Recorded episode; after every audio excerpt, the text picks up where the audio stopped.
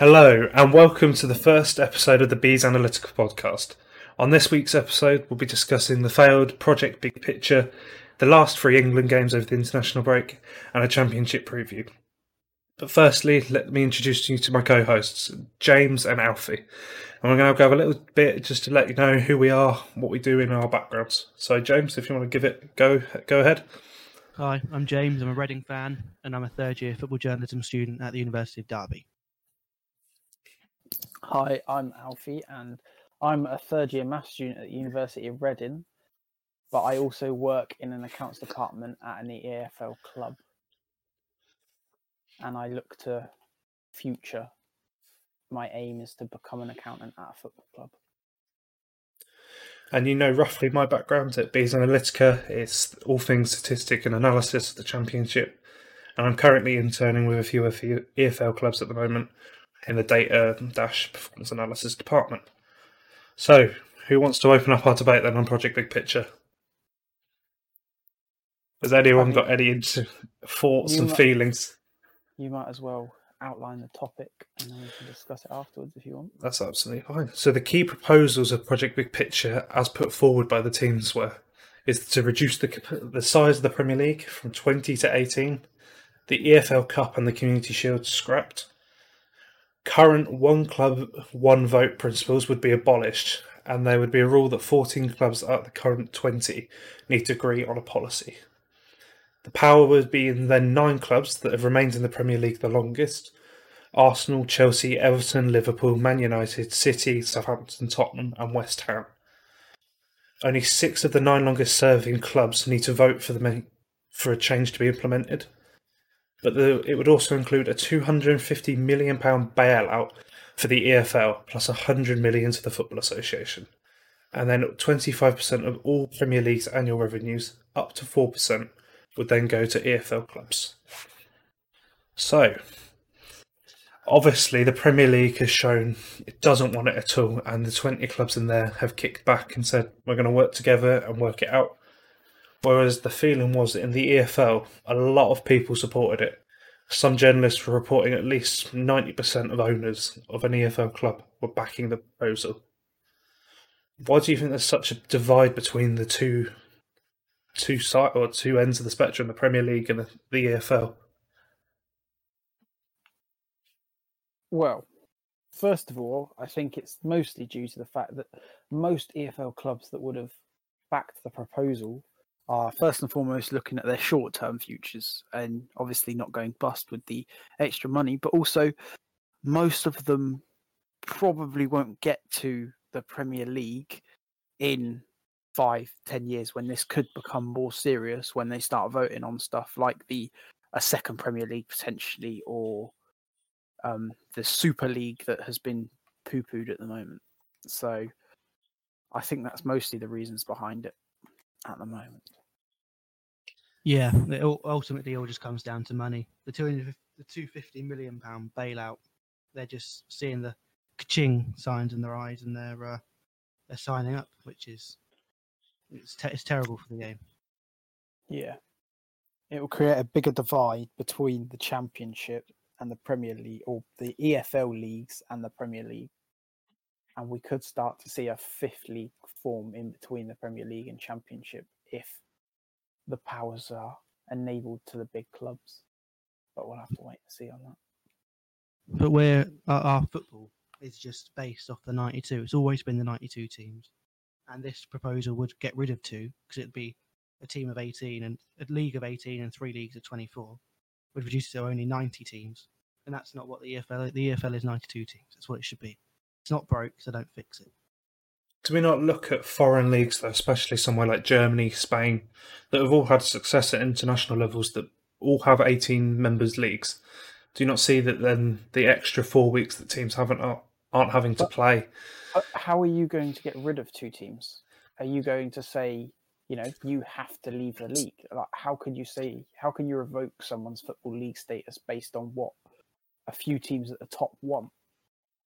Mm-hmm. I think the easiest way would possibly be the drop down. You take one extra or drop it down through the divisions a bit like we had the situation in League One and Two this year with Bolton and Bury. Obviously, Bury going extinct. Um, yeah, it's a tricky one. It depends, personally, your view on this nation. Are we a tribalist t- where we're one club? You focus on that, like is your Readings, your Brentfords, your Norwiches, or is it about a national pathway? Do we? Because it certainly benefit our national side more to not be playing as many games. So, do we want that from our nation, or do we just want to keep following our one team? It's, I personally feel it comes down to that at the end of the day, and I think, I think personally, I would rather it not come in, but I can see the the effects, especially for a lot of those in the EFL that will be looking at them pound signs, thinking we could really do with that right now. We're on our our last legs. But the Premier League weren't taking these games away and not and, and having them spare. They were then going to use them to be able to uh, play more exhibition friendly matches like the N- MLS and the NFL. And that's not going to solve the problem of fatigue for international tournaments. They're just travelling more and still playing the same number of matches. Uh, see, there's there's two sides of it because if you think they've not then got, well, when does as they come into the EFL Cup? It's round three, is it? Yeah, So they're in then- Europe. And then a Community Shield not starting in August. You know, the European sides it gives them that time, and then do we then see a drop down effect of more success on a European stage and then an international stage? Is that something we'd like to see in the in our in the Premier League or in our highest division? For me, Well, eh, it's a tricky one. but I'm not sure that it will create national success. Because if you look at it now, a lot of revenue that lower league side create is if they are able to sell a youngster to a top side, like what MK Dons did with Dele Alli. Uh, that that progression will not happen for English youth anymore because with the new rules, they would be able to fi- allow they would be able to sign foreign youngsters under the age of eighteen, and that would block places in academies for young English talent. And that would create an even bigger divide, if you like, with youngsters not getting games at clubs. If you now have a Brazilian youngster ahead of you in the first team pecking order as well, you're definitely not going to get into the first team, even if it's a cup game. This, I think there's downsides and positives to everything, but personally, the way they proposed it, I think I'm glad it got rejected at the first stage. I think certainly those at the top end, especially the Premier League sides, your Burnleys, um, who else would be in that bracket? I was going to say your Fulhams and stuff, who don't want to give up their power they have right now. They don't really get much out of it, to be honest. What's the point from their point of view? Why would we give up all our voting power? We don't get any financial incentive from it. We get less games, but there wasn't really anything to it for them. I think with the with the EFL now, obviously they've been given that rescue package in an interest-free loan, so I'd assume that will have to be paid back at some point, and then an extra twenty-seven and a half million solidarity payment for League One and Two. Does anyone know how that's been split up? Because that's about seventy-seven point two million between all of them. So how's that being distributed? Because someone like Reading's losses are in the forty-fives, fifties. Someone like Brentford are twenty-five in the the green somewhere like um, who was it? A Premier League team that's come down. Your Bournemouth, your Watfords are all up in the up in the greens. How, how's that going to be distributed? That's that's the big question now. Is it a mil per team? Is it based on your income? Because someone think if you give a lower league team, think of someone like Bradford or Bolton, take a million quid. You'd propel them up a division. they, you could just spend. So I, I've, have they discussed that in any further needs? I don't know if they have or not. I haven't seen it anywhere. If it has, then it's passed me by. because it it comes back to that whole of you throw a, it's all well and good throwing this money at it, and clubs need it, especially in these times. But how's it going to be used? The EFL has already shown its incompetency with being able to do a fit and proper owners test. So now you just give them all this money and say, right, owners, go look after your football club. Don't put it out of business. What's stopping someone turning around and just throwing it all at a playing squad and thinking we'll just buy the division, we can buy our league now. We've got this money. And end up doing what Bury did and spend well beyond their means and end up in financial ruin because of it. Because these owners were mismanaging. I, I think that's just the balance that needs to be struck here. And it's brilliant to know that these packages are here because matchday revenue is massively reduced. But the EFL need to do more as an organisation to try and get proper business people into these clubs, not allowing someone like Stephen Dale, who'd already liquidated 20 plus companies and ran them into the ground. Why on earth was he allowed to run a football club is beyond me. And this is a whole different conversation. I The, know. uh, how strong the EFL are and what needs to be done to the EFL. You could have a whole pod on its own about how poorly run the EFL are. Hmm. We are, yeah, definitely. That's something certainly to look at in for future episodes. I think the general consensus, if I've got the mood right between all of us, is there were some positives to the big picture. Obviously, as fans of EFL clubs, there were certainly things there, but not enough. I think to to overwhelmingly say, yeah, I back that. Yeah, definitely. But not not from our position. Interesting, right. And we shall now move on to our next topic of conversation England. After that whole national and all club debate, what do we make of the last three games? Is Southgate on borrowed time and do we have to look to be moving him on?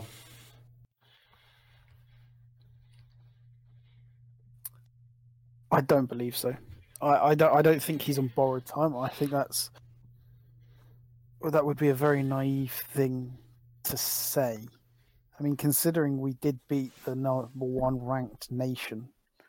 Don't get me wrong. We didn't dominate them. We didn't play amazingly well, but then we didn't have all our starters as well, and we ground out a result against the number one nation, which is what you need to do in tournaments. The only thing that maybe puts him under pressure, if you like, is his tactical ability. Because we haven't really seen it tested. Not really tested at all. Personally, for me, I don't like this whole five at the back, two in midfield, especially when you're playing two defensive minded midfielders along with five defenders. I, I I don't like it but then he would argue, look how successful it was against Belgium, the number one ranked team in the world. So, no, I don't think he's on borrowed time. I don't think he should even be talked about a risk of getting sacked. And I think with what he's had to deal with recently, I think this was only really expected to come. I mean, you look at what happened with Mason Greenwood and Phil Foden. You'd argue that's not in his control. That is two naive teenagers breaking protocols that he's set and the England staff have set. You look at what Harry Maguire did in Greece. Well, he can't control a player, can he? You look at what Abraham, Chilwell, and Sancho did, having a non-socially distanced gathering. He can't control that. Like, I think what's been in his control, he's dealt well with, and he's dealt with all these headaches quite well. To be fair, with, to be fair to him, the only thing that I would say he's at risk of is due to his tactical choices, and if this is what the FA want, if they want us to be playing three at the back, hard to beat, or if they would prefer us to play more expansive football. That's what you've got to ask the FA.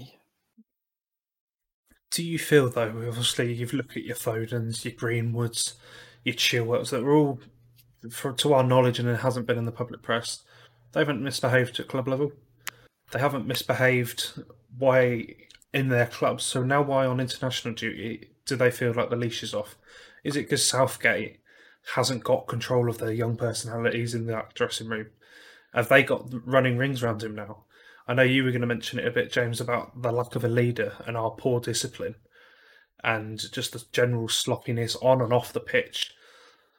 Is it a case of Southgate hasn't got the respect of the players anymore? They've given up. They don't care for him and what he's got to say.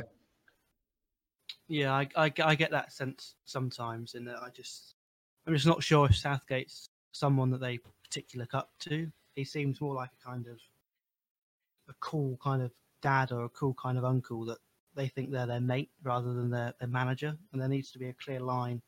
And I'm sure that's not applying for everyone, but in this break in particular, and the previous one, it seems to be rearing its head a bit more. That or they're just just naive kids that have been locked up, and locked down for a long time, and they just had a bit of a mad one. But it, it, I, I don't think it would happen with with someone with a bit of a bigger ego and a bit of a bigger name in the game than, than Gareth Southgate. I agree I- kind of with the analogy of like it's like that substitute teacher you get at school. He turns up and says, "Oh, we'll all do football."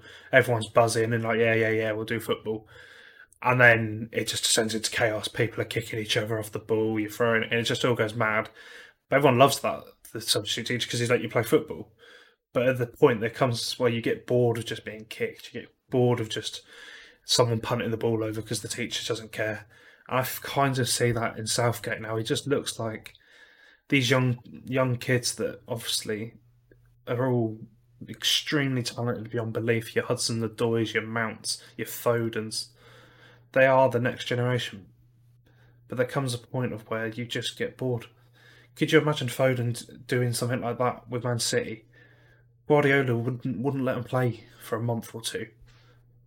You know, Southgate's tried to then stamp down and say, right, no more fun, but then you can't go from being Mr. Fun Guy to now, right, that's it, and bringing the fist down. And then not get rid of the players that then do exactly the same thing. Your Abrahams, your Chilwells, that then have done literally the same thing, not socially distanced, all gone to a birthday and jeopardised the safety of an entire squad, and then not get rid of them.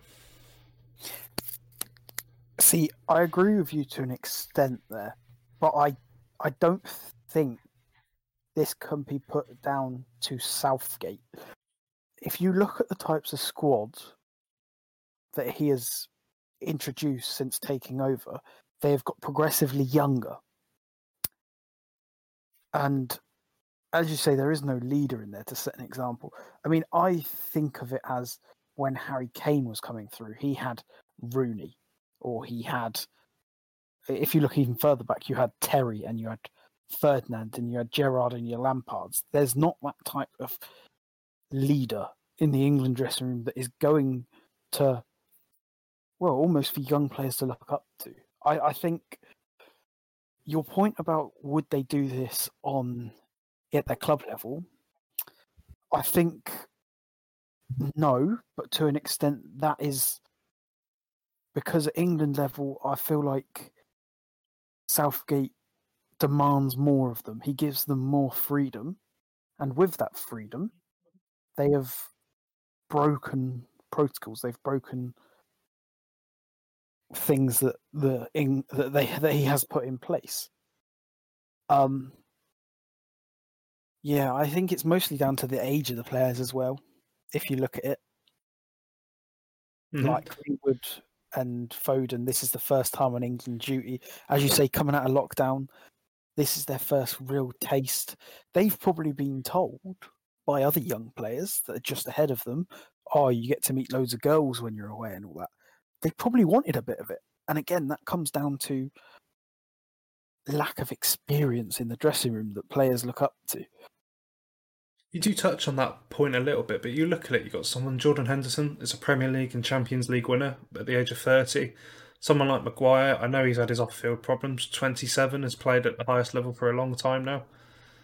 Your Pickfords, who's been in and around the England setup for now good three, four years and came through at the sort of time as Kane, who's another lead dressing room. Are we saying these players have all been captains and stuff at club level, especially Kane and Henderson? I just don't think you can attribute that sort the problems they're having down to a lack of a leader. You're looking there; there are some big, big names that have com- competed at the highest level for a good long while now, and are captain at their le- at their levels. Jordan Henderson's the captain of Liverpool, for God's sake. I just, I just yeah, it's a boggling one. Obviously, I- there's. Oh, go on, James. That, that was Alfie. Oh, sorry, I, have yeah. I, I agree with you, but you have only named four players there that I agree with Henderson, Kane, Pickford, and potentially Maguire. But like you say, he's had his off field problems. Now, you think back to I mean, I think of that 2012, the 10, 2010 World Cup. You had Gerrard, Liverpool captain. You had Terry, Chelsea captain. You had Lampard, vice Chelsea captain. You had Ferdinand, vice captain at Man United. You had Rooney, who was a big leader in the dressing room at Man United. You could go on and on in that dressing room. At, at this current time, you can only really name five. I, I, I don't think. I think it's also down to the young players not acting up, but their first taste at real freedom. You think I think of Foden at Manchester City. I agree he would never do it under Guardiola, but then you look at who he's playing with. He's playing with Kevin De Bruyne, who's 28, got a cool head. Aguero, who's 31.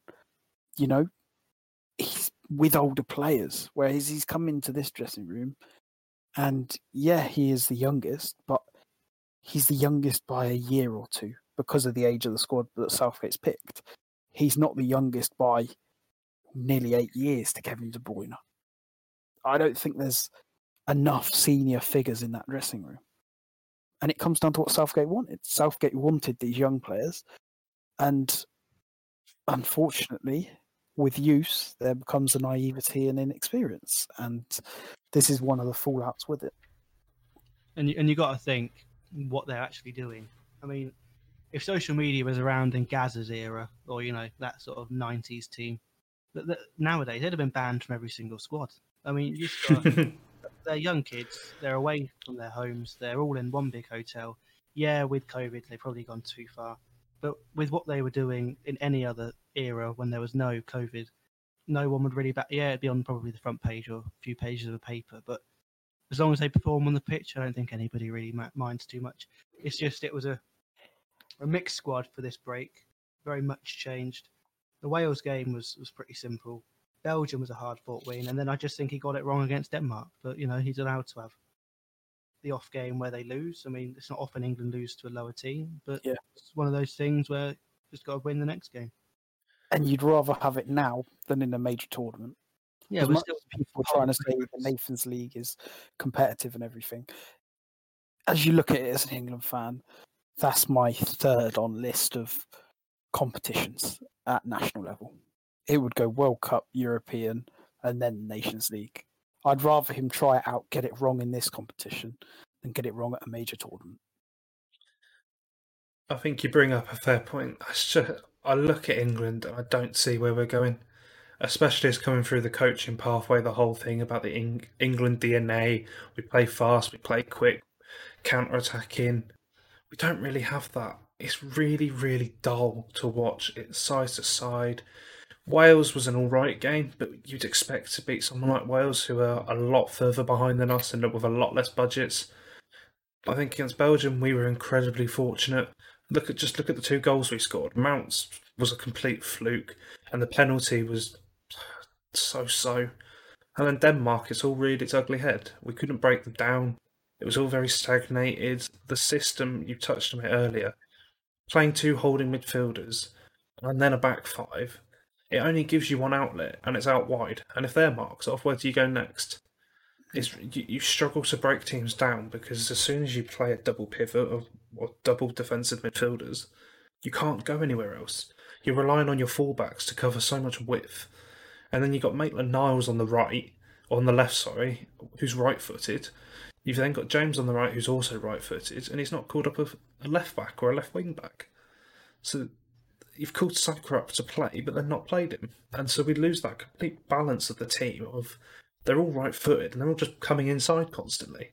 So then Bel- uh, Denmark just mark it off, or then Belgium.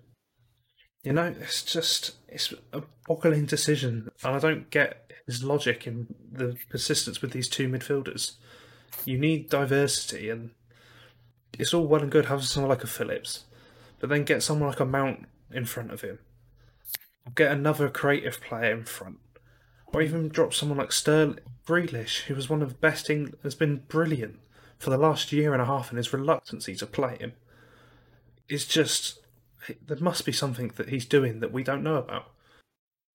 Because Grealish has done everything for me on, on the Premier League stage so far. He was brilliant against Wales He's been one of the best players for England in the last couple of se- or last year or a bit, but still can't break into the side. Why is that? Again, I think that's his, his his tactics, isn't it? It's up to the FA to decide if this is what they want. I think if you play a four at the back, you then can play Rice and Philip because you don't need you, don't need that extra centre back in there because at the at, at the end of the day, watching those Belgium and Denmark games, you had five players that like to defend, like to sit back, make a team hard to beat, and that puts so much pressure on the other five players to create something that it- it's never going to work. But I think if you then move to a four at the back, you then create that additional man in midfield where you can play a Grealish, you can play a Maddison, or you could move a Mount in and play Sancho, and it gives you the additional attacking player. mhm. Which, but then again, I think it's the Nations League. If you look at a friendly, if you we were play or if we were playing Andorra, say, I would have hoped in Southgate we would not have played five at the back, and would you you would have got another attacking player on that pitch to create the additional outlet, to create the additional creativity, and create an extra chance. I, I is it the games we're playing?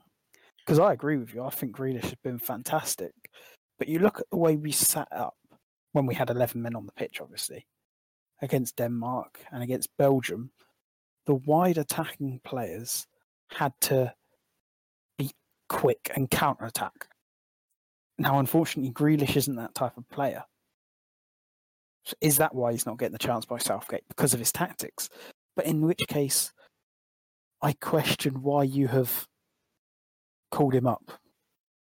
Don't get me wrong, he's been the best player in England, but if he doesn't fit your tact, or not the best player, but you know what I mean. Yeah, He's been one of the best players. best English Why- player. That's a bold claim. Why, why why call him up if he doesn't fit your tactic? Call players that fit your tactic. Yeah. Like that Saka, I think promoting him, calling him up to the squad, I think that was a great idea because he fit. The left wing back role is a role which he plays at Arsenal week in week out. I'm more.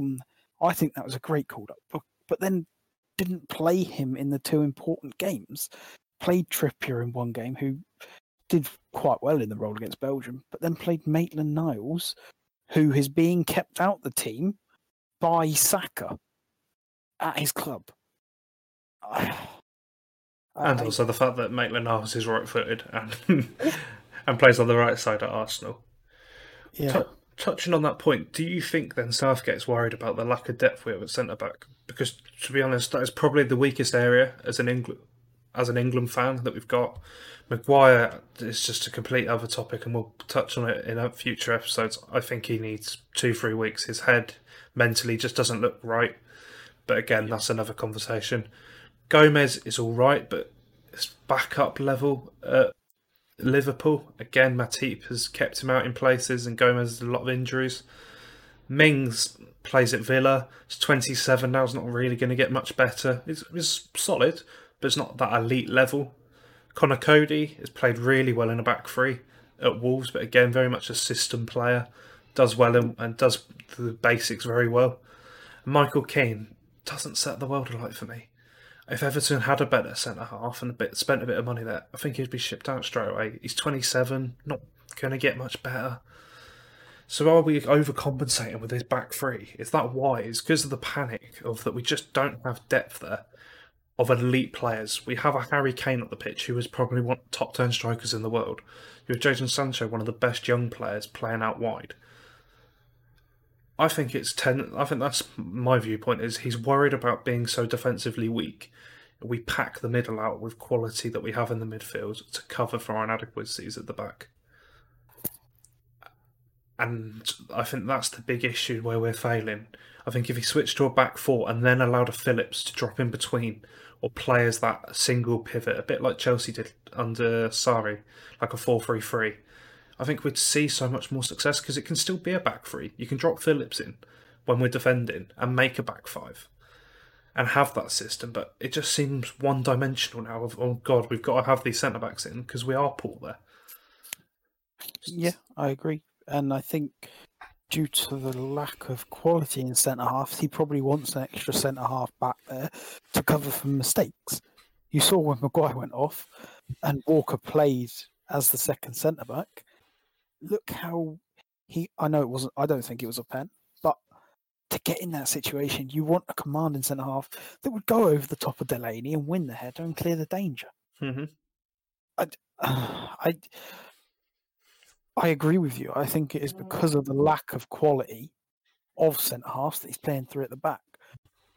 But I would much rather see Southgate acknowledge that, say, look, you know, we're not the best in that area, but we're going to make up for it. We'll be more solid in midfield. Play Rice and Phillips, but then get that, that extra attacking outlet and play to our strengths. Because at the end of the day, we have Kane, who is probably top five striker in the world. Oh, we're going for top five, are we? Yeah. Oh, Probably Calvert Lewin, who is the most informed player in Europe at the moment in terms of scoring goals. hmm Sterling, who has been at immense level since Guardiola has come in. Sancho, who was being talked about. Borussia Dortmund were going to sell him for 120 million pounds. Then you have the then you have the extra players of Marcus Rashford, who is lighting up in the Premier League with Man United, and you have the exciting unknown at international level, Jack Grealish and James Maddison, that teams won't know too much about. Know they'll have all the videos, but until you play against these players, you'll never really know what they're like. And they create that unpredictability. Mason Mount is another one. That's why I think he gets in the England side because he is so raw. And I think he needs to play to our strengths. We are so good attacking wise. hmm Unfortunately, it's being nullified because of our frailties in defence. You've brought And it I- perfectly onto that next point about you've mentioned all the quality players, and James, I wanted to get your viewpoint on this about is he wasting the generation we have here? We speak about the golden generation we had in 06, 08, and how it was wasted in a 4 4 2 under Sven Goran Eriksson. Do we see that we're going in the same path here with all the attacking talent that we have? I certainly think there are some that I don't think will probably improve as much as they should be. I think I can't. I don't think Rashford's developed a great deal at international level, but we're not really getting the best out of them. But I mean, they're still young players. Let's face it, Southgate's not going to be here forever. We'll probably see the next tournament, and then they'll bring somebody else in. So I don't. Um, they're they're still very, very young. They've got a lot more developing to do. Kane, I don't think will get any better. So he's not being wasted put him in any team and he'll, he'll score goals if you if you give it to him. But I just I think the players are that are just so young. They've still got so much more developing to do. If Southgate stays on for the next year or two, I still think they could go on to be incredible players. But that's the big point is that there's, st- there's that opportunity there for the, make them incredible players.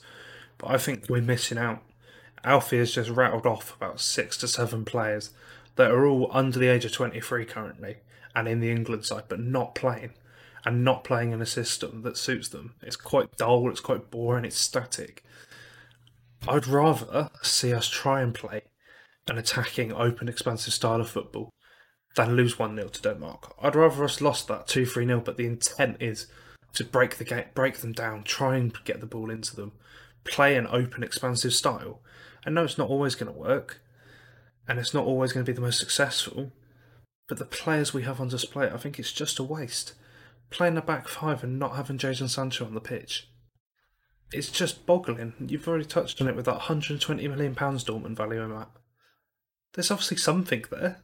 it's not just, oh, Yeah, but- he's all right.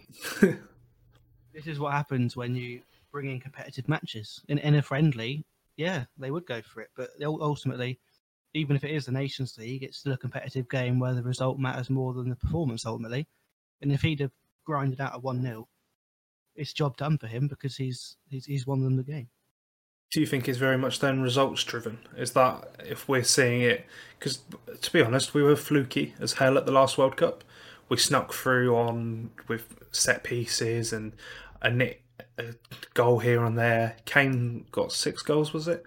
but only one of them was from open play or something. I can't remember the, the exact numbers. Do you think we are just slowing down a bit and just showing our true levels, and the expectations have gone too high after the World Cup success? Mm, I, I don't know about that one, but I look at it as you've you've listed off that we've scored a lot from set pieces, but at the at times like this, where you only have a week with a squad, you don't get to work on these set pieces. You don't get to work on that. You need, and I think the thing is as well. You look at the types of players that we have in our squad. Only one plays in a five at the back system, and that is Conor Coady at their club.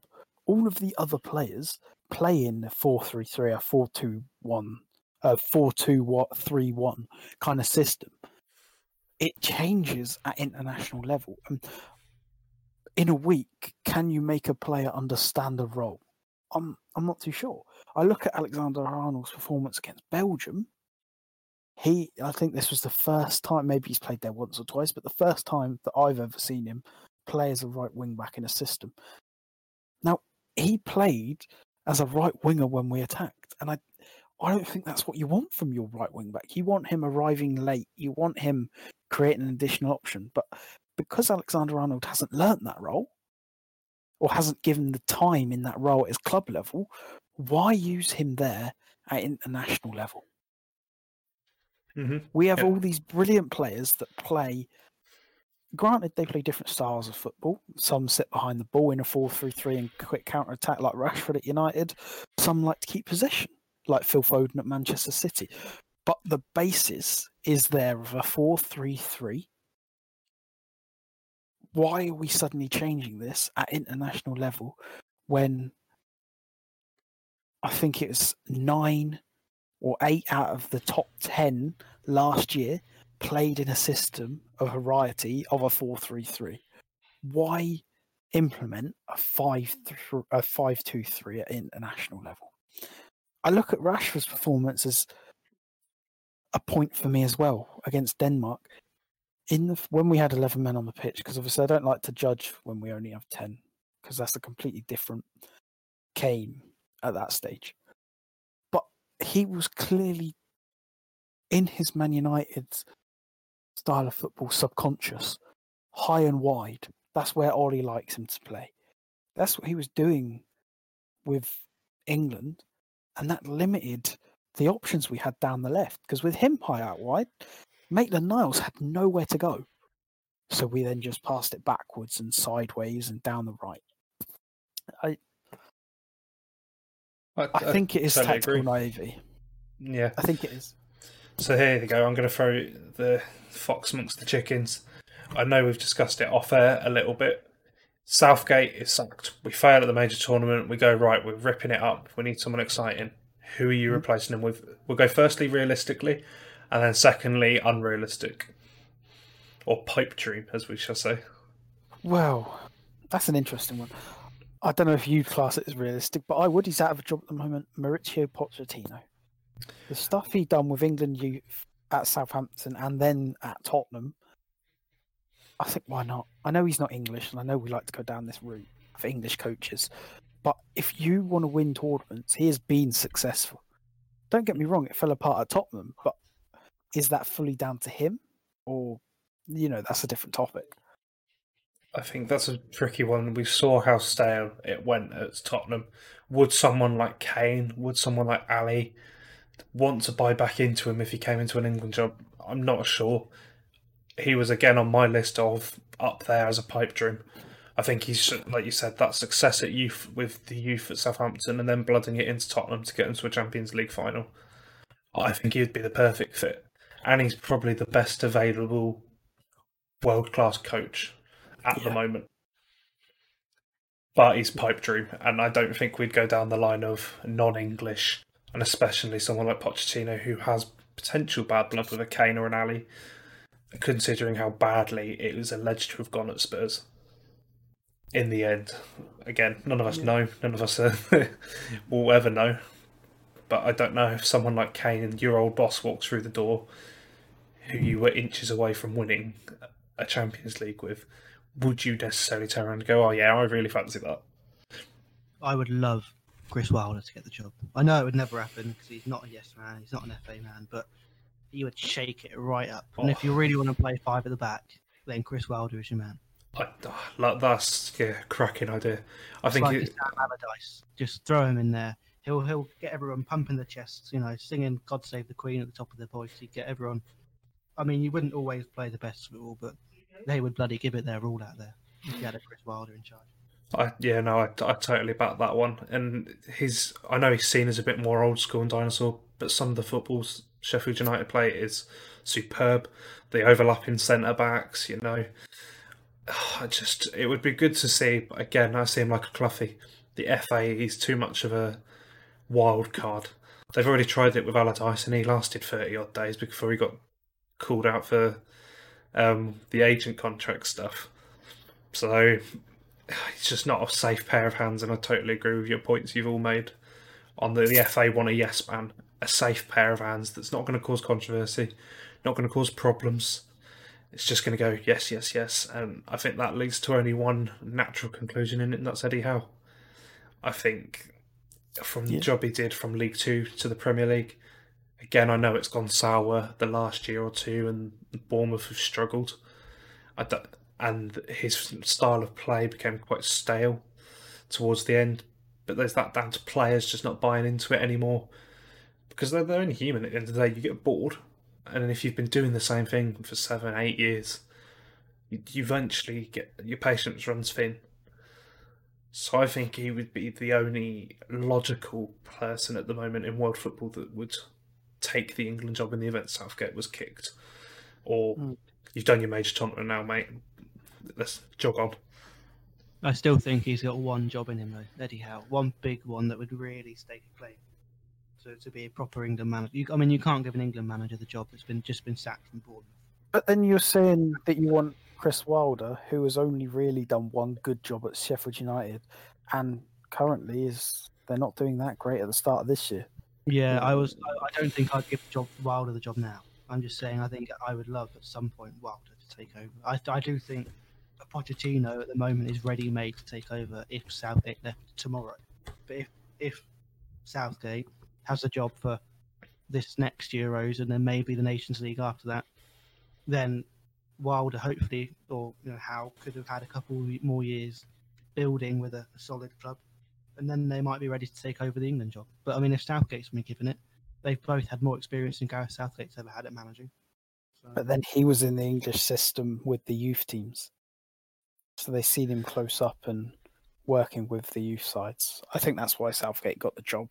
yeah. Plus, he's the biggest yes man you'll probably ever find. Probably the loveliest guy you ever meet, and he'll never cause you any issues. Yeah. No, but I think you both hit that nail on the head. So then, just slightly diversified. Do you think you have to be a good club coach to be a good international manager?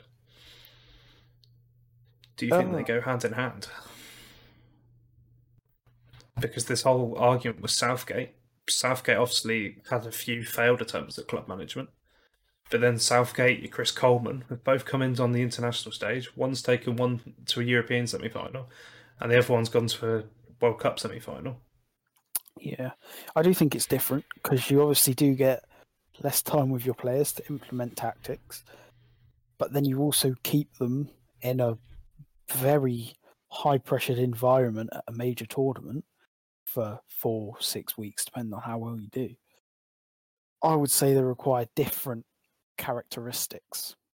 And that's why I think Southgate is doing well at international level because, like James said, he's a very calm, a nice character, someone you would easily get along with for that six week high pressures incident.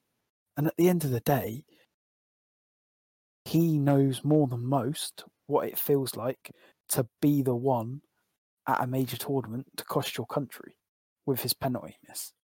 I know, obviously, if Pilates had done better and all that, it wouldn't have happened. But ultimately, that experience, I believe, makes him a good international manager.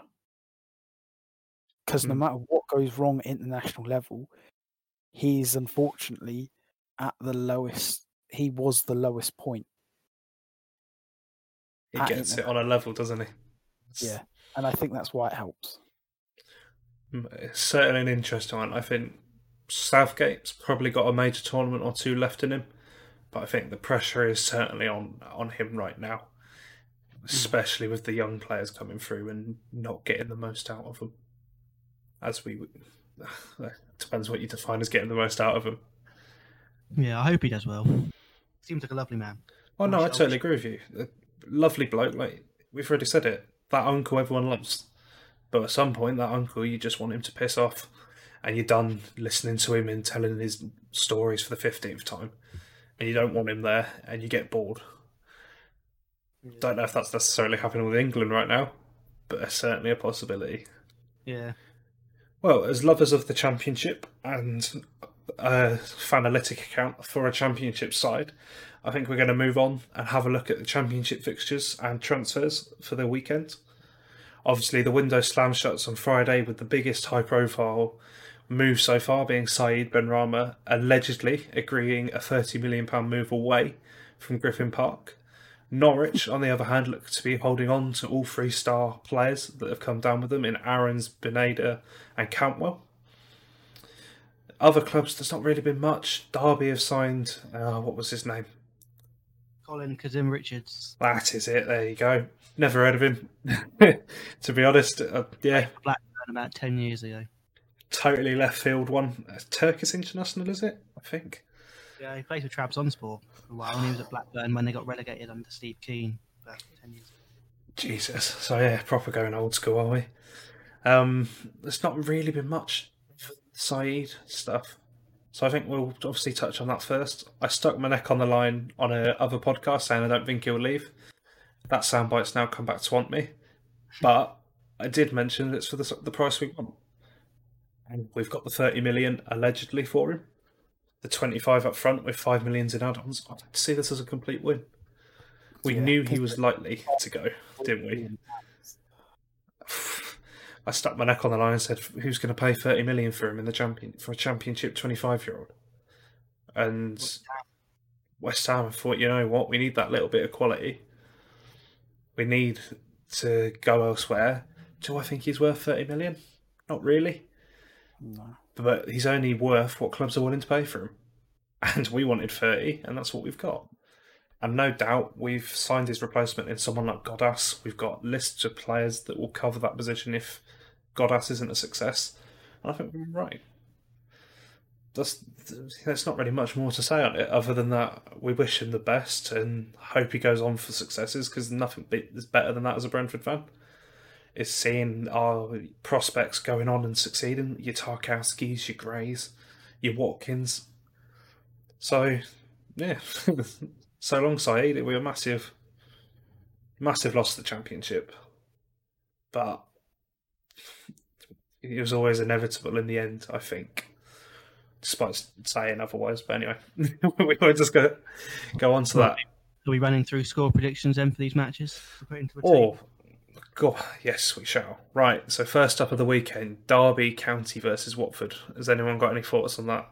Derby obviously have started the season pretty poorly by their accounts, but as they, they started slowly last year and slowly mounted a comeback towards the end of the season, they're an odd one for me. Someone like Watford again has started all right. You can see a bit of a process there going on. So for me, I'm thinking 2 1 to Watford. I think, I mean, we I've been fortunate in this prediction where I've watched both Reading's games against Derby and Watford respectively. I've not been impressed by Derby at all this season. The way they play, they got very lucky, very lucky against Norwich. I watched that game as well. I don't see them doing much this year, um, unless they get a change of coach potentially. I, I can't see them performing amazingly well in the champion. I can't see them doing what they did last year and mounting a, a run. I just don't see it. So, whereas on the other hand, Watford, I was quietly impressed with them. Don't get me wrong, they weren't perfect, but they did cause a few problems. And in Ben Foster, they have arguably the best keeper in the league. And so I see it being a 2 0 Watford, I think. 2 0 Watford. And I'm going to go for a 1 1 draw. Any reasoning behind that? Well, Watford have. They don't concede many. I mean, they conceded one all season, and that was to Reading. But they've only scored twice. So that it's going to be a close game. There'll be a goal either way. But I just think that that win against Norwich might just be the kick in the backside Derby needed potentially to get their season back on track. So I think I see it being a draw, a low scoring game. Yeah, I think Watford are an interesting side. They're poor recruitment wise in the Premier League, but then the- the defence they've established this season is looking pretty solid. They've invested in quite a lot of younger talent. And so I think they're one certainly to keep an eye on for this season that will just be in and around, you know. Not not set the world alight, but just float and just sit there. Yeah, I can see them ma- making a run after Christmas. All or- or like um, a Villa esque one where they go on 10, 15 games unbeaten. Yeah, I can see them putting a run together because of how well how how good they have been defensively. Mhm. I think that's the key. Wow. It's just about getting their young forward in João Pedro or Murray, who's obviously new to the side, or that attacking talent just to gel and create chances together. I think they'll come good. I see them best position out of the three being relegated. I think. I'm inclined to agree. Did they keep hold of Success this window as he moved on? Isaac Success. Ah, jeez. See, look, this is what this. I think he moved on, but I will double check. went on loan, Jake. I seem to see it. I think Uh, no, he hasn't. He is still at the club For now, Oh. so he could be big. for now. See, we talk about Norwich keeping hold of their big players. Hang on, let me actually find out. I will give me a second. Uh, Norwich is an interesting one. While you find stuff out, I'll talk about Norwich. Um, in Aarons, I think they've missed out on a trick there. I think he had such a good season in the Premier League. I know they got relegated, but he had such a promising season in the Premier League. Much like they did with Ben Godfrey, I think they did need to cash in on him. I mean, Barcelona came in for him on a on a loan, but then to purchase for twenty million pounds. I, I, I, it's like Brentford where they they have a valuation for a player, and if it's not met, then you're not leaving. He's young and English. Twenty million's the minimum they probably could have got for him after that season last year. Yeah, but then if he has a poor season in the Championship, you know that's twenty million lost. I think I would have taken it. He's only twenty, so he's he's got another couple of. If he stays at Norwich, he's what twenty three, has another maybe another promotion, and maybe then goes on to a team like Everton. There's no reason Mm. why you can't get 25, 30 million for him in two years' time. I Yeah, mean, it's, it's obviously banking on them having a good year this year, but if they believe in their, their their system and their recruitment, there's no reason why they can't be up there again, and then they can sell him for more. Oh, but how would you feel as a player though, being told no, we rejected a loan offer from Barcelona for you? you'd Oh, be you gutted. It's be- beyond human that that they were like, no, no, no, no. You're not Oh. making- oh, you, you, oh, you wouldn't. That'd be gut wrenching. You would think, right, I'm going from Norwich to Barca, and they've told me, no, you're not, because the money's not right. Yeah. You, surely his head's pro- your head's been turned. Who, who wouldn't want to turn, go play for Barcelona, one of the biggest clubs, and Messi, and share a dressing room with Messi and co? I don't think. I think he'll have a poor season this year, and we'll see him gone by January because they'll want to cash in on him. You Yeah, can't- they won't get the twenty million though. I, yeah, we've gone slightly off tangent, but yeah, if, I'm out, Aarons, you're going. Nah, mate, I'm not. I'm not risking a move potentially not to Barcelona. If he breaks his leg tomorrow, that's that's his career pretty much at the age of twenty stalled for a year, year and a half. Yeah. So, I also think I know what you're saying about their star players kept hold of like Watford, but there's been no interest in either of those two players. It's in Buendia and Cantwell at all. When I think they were hoping for bids. Now, can you keep two players like that, believing in the system as if you play well, then you can get your move like Maddison did. Will they believe that anymore, considering no teams have come in for them? will they think, oh, do I need to get out of here before it's too late? Move on to a lower side in the Premier League or abroad. It's an interesting one. I agree. Um, I think it's the same. It's the opposite end to Aarons, whereas Aarons has obviously clearly had bids on him. These two haven't, and you would say they were one of the best players last season in, for Norwich in the Premier League. Would you be thinking, what am I doing? Yeah. I, I've proved myself at Premier League level. Why does no one want me? Am I being priced out by the club? Yeah. You'd question it. You certainly would question it. They're a, a side to watch, Norwich, because it can all blow up in your face very quickly if you don't stick to your your philosophy of yes, you can get your move if the price is right. Yeah. and it's a difficult one to manage with them three all probably wanting a move to a bigger and better team. How do you sell them? Why do you want to go to Wycombe away on a Tuesday night when you could be playing on the beaches of Spain? it's a tough sell, and I think they're certainly one to keep an eye on this season for potential imploding and in January being a mass mass exodus. But there is a good team there, and they should be up there. Surely there, there is enough quality in that side in its current uh, state to be a top two, top six minimum. But it depends on the dressing room. Because if Cantwell and Buendia have unrest and Aarons have unrest and don't really want to play for the shirt, that could quite easily spread. That could very easily spread. And, you know, then who knows what could happen. You hmm. know? Oh, you see here, Godfrey's already gone. He's had enough. He's gone 25 million. Thank you very much. Yeah, they're uh, they're one to keep an eye on for me this season. It's like going to go one or two ways. They're going to either absolutely storm this league, or it's all going to fall apart, and January is going to just be an absolute massacre. Farke's gone, playing squad's been torn apart, and you rebuild the five year plan. They have to start over again. Well, so on to the next weekend set of fixtures: Barnsley, Bristol City. Barnsley, uh, Bristol City are currently looking to uh, equal the record for most wins in a championship start of a championship season with five in a row. Barnsley, on the other hand, are still managerless after Struber has left for uh, da, da, da, da, da, who was it? New York. New York. That's it. Cracking move. What a guy. I respect that. Who would want to be in Barnsley or New York? Take your pick. right, what are we saying for this one? Because Barnsley, for me, were a dark horse this season, and I thought they would be up there. Yeah, I had Barnsley's dark horses under Struber. They looked, they have looked very good. Lost a manager. The the, the key for me is to a decent season for them. Can they get a manager in that plays and believes in the same styles of football that has been successful? I'm not so sure. I think a lot. If I was a player, I'd be I'd be very happy for the manager for the things he done for the club, keeping them up last season, the way they were playing.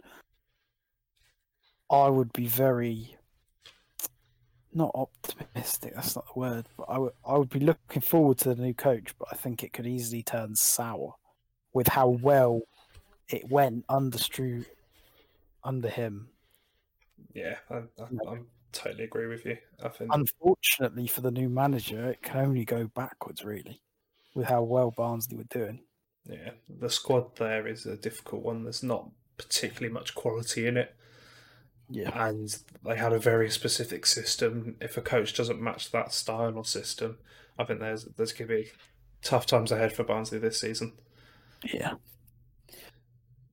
That being said, I'm seeing a 2 0 Bristol City. I think You think they'll get the record of five in a row? I think so. Mostly because of Struber leaving, to be honest with you. Mm-hmm.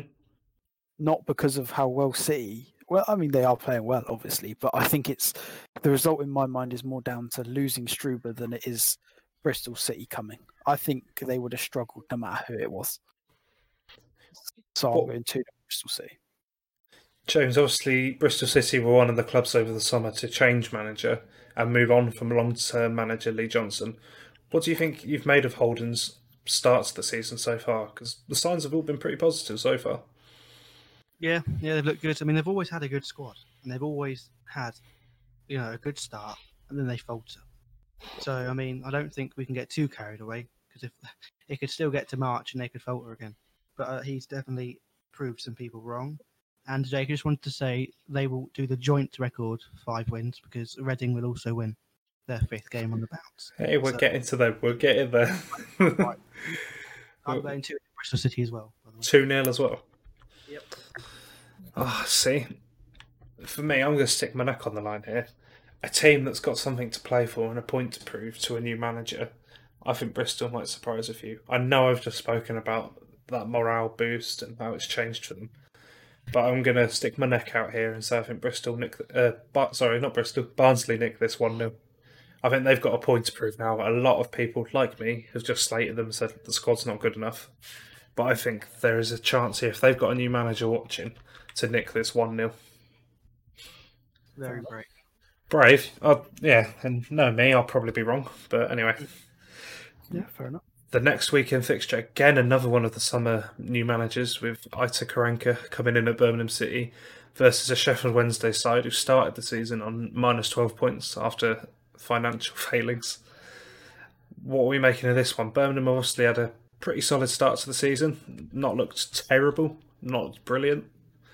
What do you make of this fixture?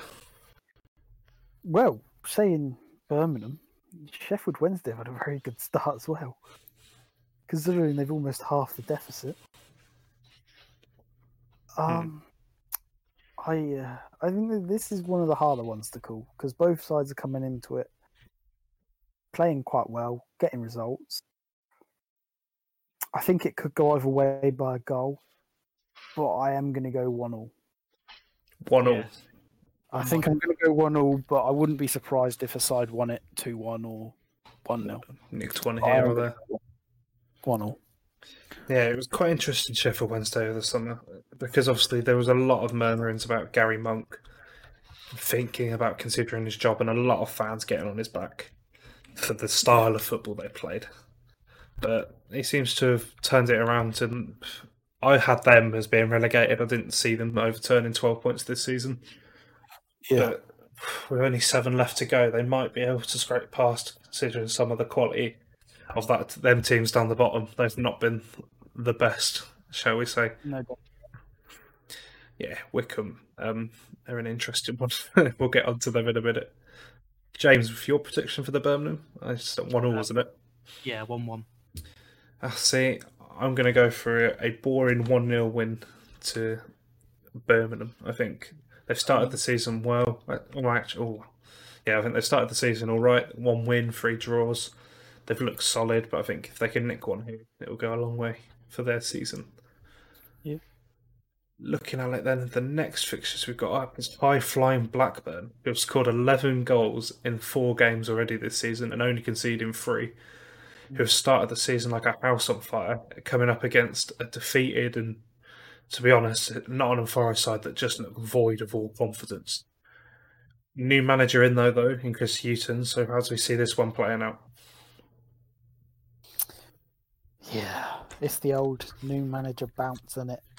Is he going to get a reaction from that dressing room? Are the players going to put in a performance? It's a tough one. It really is. If it was against a side that hadn't started so well, you know, this could be a catalyst for something good from Hughton. He's had two weeks to work on it in the training ground, you know, work on his new tactics, work on the style of play. But the way Blackburn have started the season, scoring this amount of goals, I'm going to go 3 1 Blackburn, I think. I do think Hughton will do well, but because of how Blackburn have started, I can't look past them this weekend. So I'm going to go 3 1 Blackburn. No, just we've we've touched on it. I think with Forest, the writing was on the wall. They were one of the luckiest sides last season in the entire division. I think it was 13 of their games they won by a goal, a single goal, which is ridiculous over performance. I think they've now torn up everything that Lamouchi is it Lamouchi? Yeah, Lamouchi started. But they are just poor, and I've said it before, and I know I'll get pelters from Forest fans for it. But they look dead and buried, al- along with that psychological element of the players of how they just exploded at the back end of that last season. I just can't see them recovering. I don't think Hughton's going to be the man to claw them out of this hole. I think a, a complete rebuild of the playing squad is going to be required to just get them back up to speed. I think mentally they're shot, and you see it in this season's performances. They just don't look at the races. So I was going to go four 0 to Blackburn. You and your Forest bashing. Christ, you're not going to get any listeners. Uh, it's just yeah, I can't look past it. Mentally, they're gone. The playing style is just turgid, and I don't think a new manager's going to come in and being able to drag that team up. Chris Hughton always was my favourite championship manager, and I can see him. So they're certainly sorting out goals conceded. So they- they- I think it'll be one-one. You're going one or Yeah, within weeks. That is a brave one. I just think the new manager bounce and all that. There, there's a good squad there, and if he can sort through the crap from the decent players, where there's no reason why that squad can't at least win games. I mean, Blackburn, they, they could have just been on a good run before. There's been international break; they might come down a bit. No, I just think he'll he won't win his first game, but I, I think they'll be a lot, a lot more competitive than they have been. So we can start to fire through these ones a little bit. We've then got Bournemouth versus QPR. QPR for me, dark horses going into this season. I think they've built quite a nice little squad with Dykes and oh, I've forgotten his name. I had it in my head and I've just said it and I've forgotten it. Don't. No, the other one, the centre back, Dickie. That's it. I think them two were Yeah, well- really, really good signings. So, Yep. but the same thing always comes. Mark Warburton, brilliant going forward, but God, they are terrible defending. They are literal shits. they were the worst in it last season, but also the highest scorers, which says a lot about Warburton. I think if they can get it right this season, like he did with Brentford in that first championship season, I think yeah, I think they can shoot right up there. Bournemouth, though, have started the season well for me. They've looked, again, a bit like a Watford. You don't expect them to be that high up. They're th- third in the table, one free, and then drawn the other. So you're looking at it thinking, it's, it's an all right start. They've come back and done well. Yeah, I mean But- the thing is they have a not a championship squad, but not a premiership squad. There's something in between for me, and hmm. I, I think it stands them in good stead. I think this will be a high scoring draw. I'm going to go 3 all for this because I just can't see behind, beyond the defensive frailties of a Yeah. QPR, but then someone like both teams that are very, very good attacking talent in Dykes, Solanke. Yeah, uh, there's goals in this one, in my opinion. I would agree with you, and that's why I'm going to go three two Bournemouth. Yeah, I'm going Interesting. Bournemouth. 4 What 1. was that? four one. Wow. Two one Bournemouth. I was saying, Oh. gee, it got ambitious here. I was thinking we've all gone goals first. One. 2 1 Bournemouth. What's your reason behind that then? Just think Bournemouth are a strong team. QPR had a decent start for what was expected after selling their best player. But, you know, I just think Bournemouth have a better team and it'll be a close game, but they'll edge it out. Fair enough. I like that. Then we move on to the biggest fixture of the weekend Brentford versus Coventry. Brentford, after the disappointment of the playoff final last season, but Coventry high flying on their way to a League One title.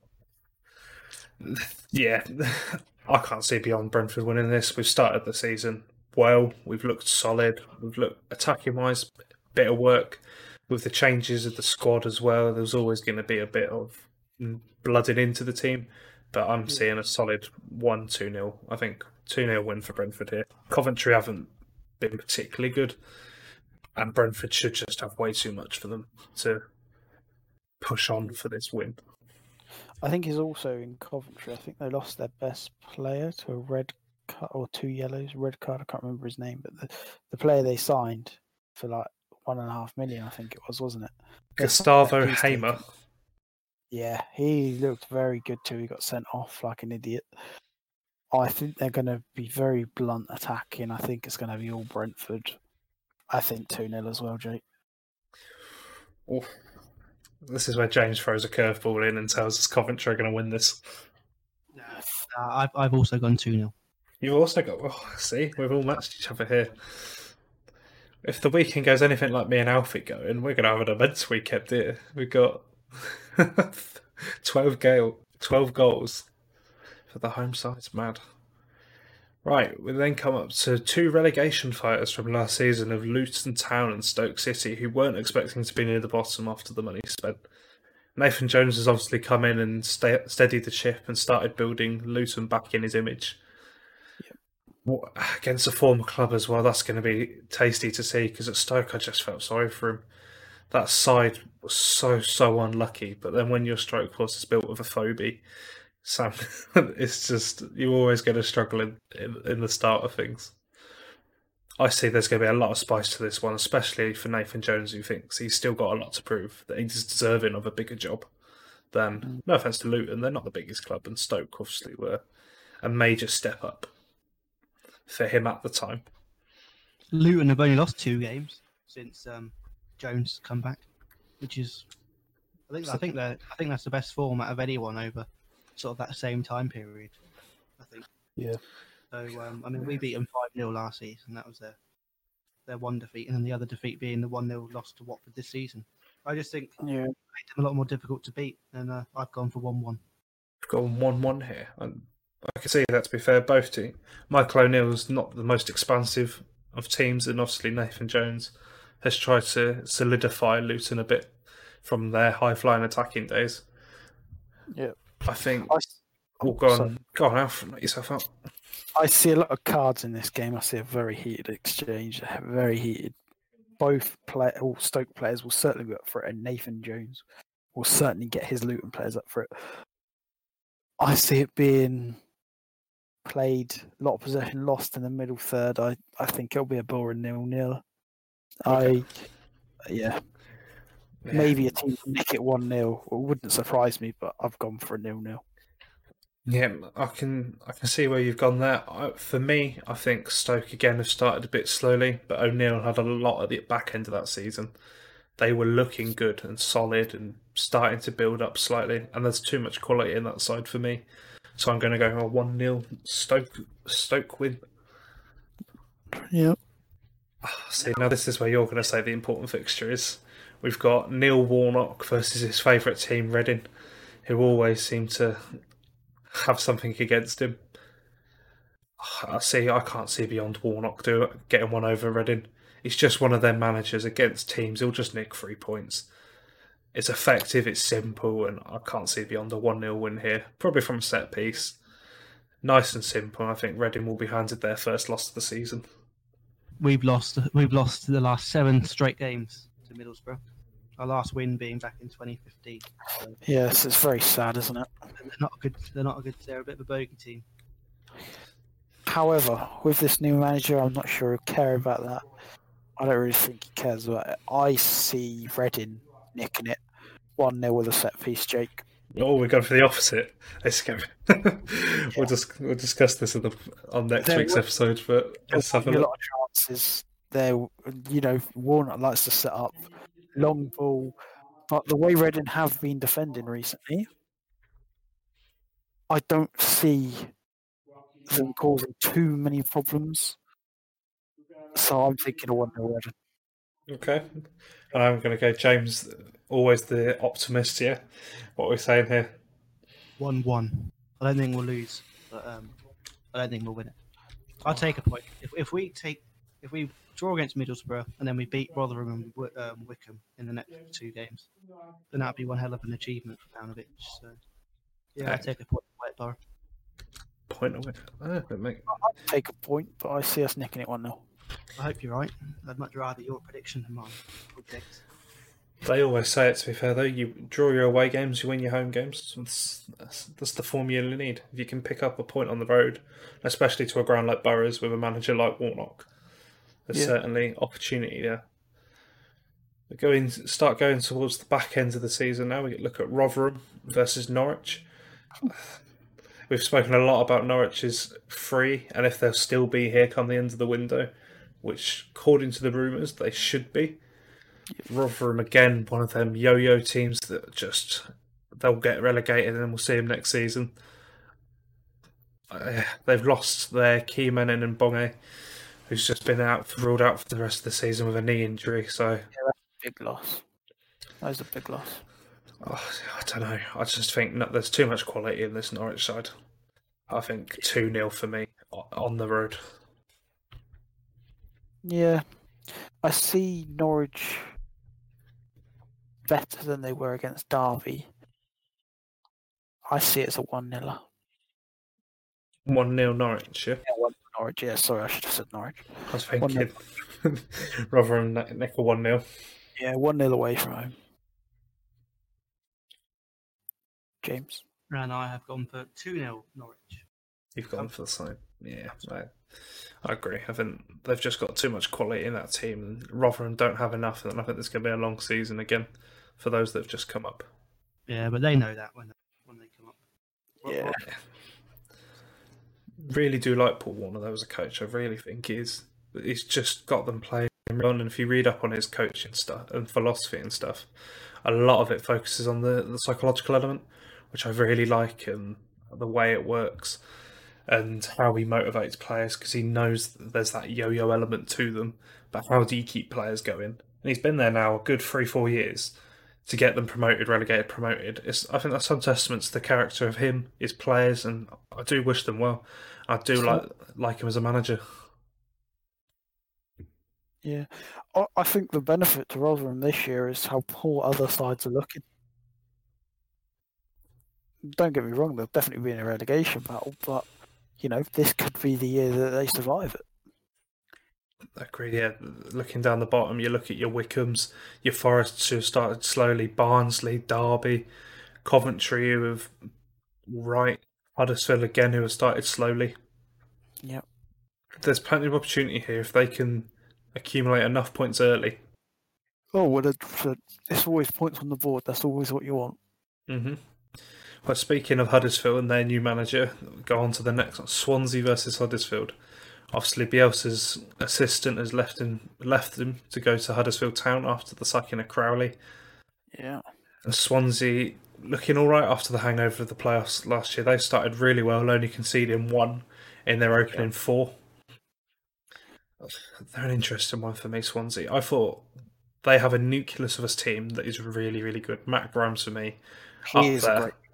He's Yeah. really, Yeah. one of the best centre mids last season in the division. I really, really liked him. Yeah. Ah, but is it again a case of Cooper's connections of can we keep bringing these loan players in? Can we keep replicating the quality that we had with Brewster was one of the best players last year for them. Yeah. I'm interested to see how they go without him. But Morgan Gibbs White is coming. He's a very top talent at, from Wolverhampton, and you know if he can get in goal scoring form, obviously it won't be as hot as Brewster. Doesn't play in the same position, but you know the extra quality in that attacking midfield area that they they didn't replace really when they lost Conor Gallagher. Is it Mm. Conor Gallagher? I can't remember. It was Gallagher, yeah. Yeah, it was Conor Gallagher.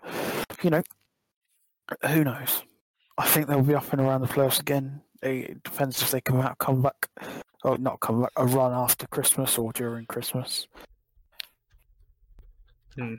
What's your thoughts on Huddersfield this year, James? Because obviously a lot of expectation with Bielsa's second in command coming in, but not quite working so far. Yeah, well, it's going to take time, isn't it? It's it's it's not how it's not particularly how Cowley played. Um, they're they're a squad in transition. They're not the strongest of teams. I certainly have them down to struggling again this season, especially in getting rid of Karlan Grant. I mean, you're getting rid of a, a large chunk of their goals there. Oh yeah. West Brom. So, um, I've got a 3 0 Swansea win. 3 0 Swansea win. Oof. Oh. What See, are I, we going sort- with? I went a 2 0 Swansea win. 2 0 Swansea. For me, again, I agree. I think Swansea have had a really good start. I think they've got a solid squad to them. I'm going to go for a 2 0 win as well. We move on to the last of the Saturday games with Wycombe at home to Millwall, who, after last season's push for the playoffs, didn't quite get there in the end under Rowett. Wycombe this season, though, have started incredibly poorly conceding 10 goals in their opening four games without scoring a single one so far. They just, yeah, they've been battered by Luton, Swansea, Blackburn put them to the to the sword, and that opening game against Rotherham, I just don't know.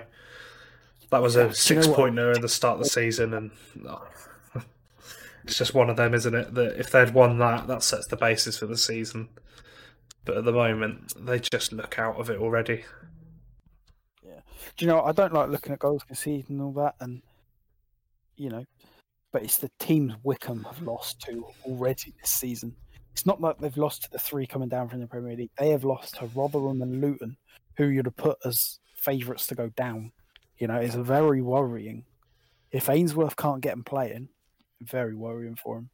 I don't think they expected to come up, but now they're here. They look out of their depth. Losing to sides like Rotherham and Luton this early in the season, eh, it's not a good omen for them.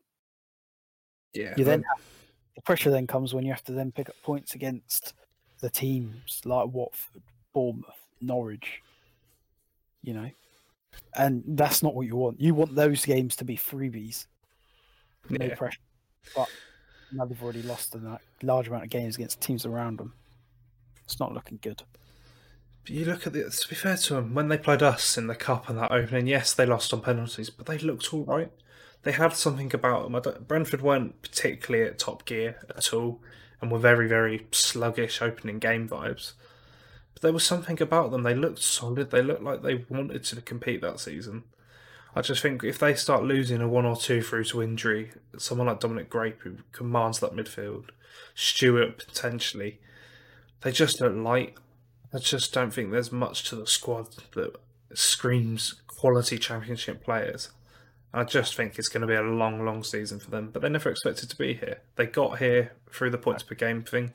They won the playoffs again by it's not pot luck, but they won the playoffs. They did what they had to do. For me, I think they're up there of just one of the teams to they're going to fall. I think they had a bit of a chance with Sheffield Wednesday, giving them every team a leg up.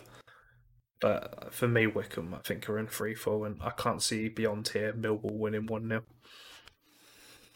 Mm, I've gone a bit bigger. I've gone 2 0 Millwall, but same same vibes. Yeah, I've got 2 0 as well. I think it's just a case of they're just not equipped. Their owner was already spoken regularly about the finances at the club and not having the money to compete at League One level. Now the fact that you're taking that step up and is it that stick or twist? Do you throw the money out to protect yourself and see if you can stay up, or then do you jeopardise that long term future of your football club? I don't think money would help them, to be honest with you. Do you not see Wycombe as an attractive prospect to go to? Well, there's that, but then also you look at the squad. Unless if I was a a player that has played at I don't know Stoke or somewhere, I wouldn't look at Wycombe and think, you know, I want to be there. I want to be in a relegation battle. Uh, With the quality of the squad, it's, it's a tough one. They they look like a family unit with the way they came through the playoffs and all that, and the interviews that have been given. But this was when they were f- flying high, I guess you could almost say, in seventh in the table. They're expecting to be fighting relegation, flying high at seventh in the table, feel good factor. Take the feel good factor away, and performances inevitably drop. And mm. you know, I think when fans get back into the stadium, that'll be a difficult place to go. On your back, Yes. it's an old school stadium. But Yeah. for now, I think it's the best teams are going to win. The best coaches, the best styles, the best teams, the best money. And I think they're going to struggle for the rest of the season, to be honest. And it's going to be a long one for them. But uh, for them, it's the highest they've ever been. And this money could set the club up for the long term. And who's to say they can't go on and do a run and yo yo and Well, spend a few years in and out. So, yeah, there's, there's something there for Wycombe, but I think it's going to be a long season ahead for supporters. Um, but at the end of the day, this is the best place they've ever been, and it'll be a journey nonetheless. Yeah. So as we go into the last set of weeks in fixtures, we'll come to you, James, of Alex Neil's Preston North End and Cardiff City. Both have started okay. Cardiff have had a few results in there that they won't be happy with. Preston again a bit eh. What are we feeling for this one? Yeah, I've gone for a 1 1 draw. Two teams that have just had a very solid start. Two very solid teams. I just see them cancel each other out, to be honest. Yeah, I'd agree. I, I like I like both managers. I like Alex Neil and I like Neil Harris. I like both managers. I think they they could be all right mid-table potentially. Again, it all comes down to that run of form over Christmas and end of the year. Um, I'm seeing a one-all draw as well. I see that at Cardiff. They were on again, like Millwall, on that cusp of the playoff position. I know they got they got in eventually through some good fortune, but again, I think there's just too much quality in that squad. I think they played well last year. Harris got them pumping up, so I think they'll get up towards the end of the season. It's been a slow start, but like with every team and stuff, it's been a difficult year to adjust to with COVID and Yeah. no fans. I think it was going to take a bit of time to get this league properly up and running. Except if you're Blackburn, who have knocked 11 in and seem on fire at the moment. So I might just be talking rubbish, but I definitely think we'll see it as the season progresses. The big teams will eventually rise.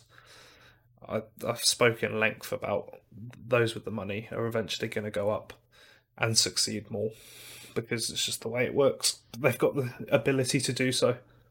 So for me here, I've got a 1 0 Cardiff win away at Preston. I think they'll just be able to have enough quality to nick this. But, but oh, we got if it goes my way, I've got a free flowing fixture list here. It looks incredible. If this anything comes close to this, I'm buying into the lottery next week. right, and on that note, we shall end this first episode of the Bees Analytica podcast. Thank you, gents, and I look forward to seeing how we've done next week. All right. To everyone listening, please follow on Spotify and follow our YouTube channel with all the links and description to keep up to date with the podcast. Thanks very much for listening. Goodbye. Cheers. Cheers.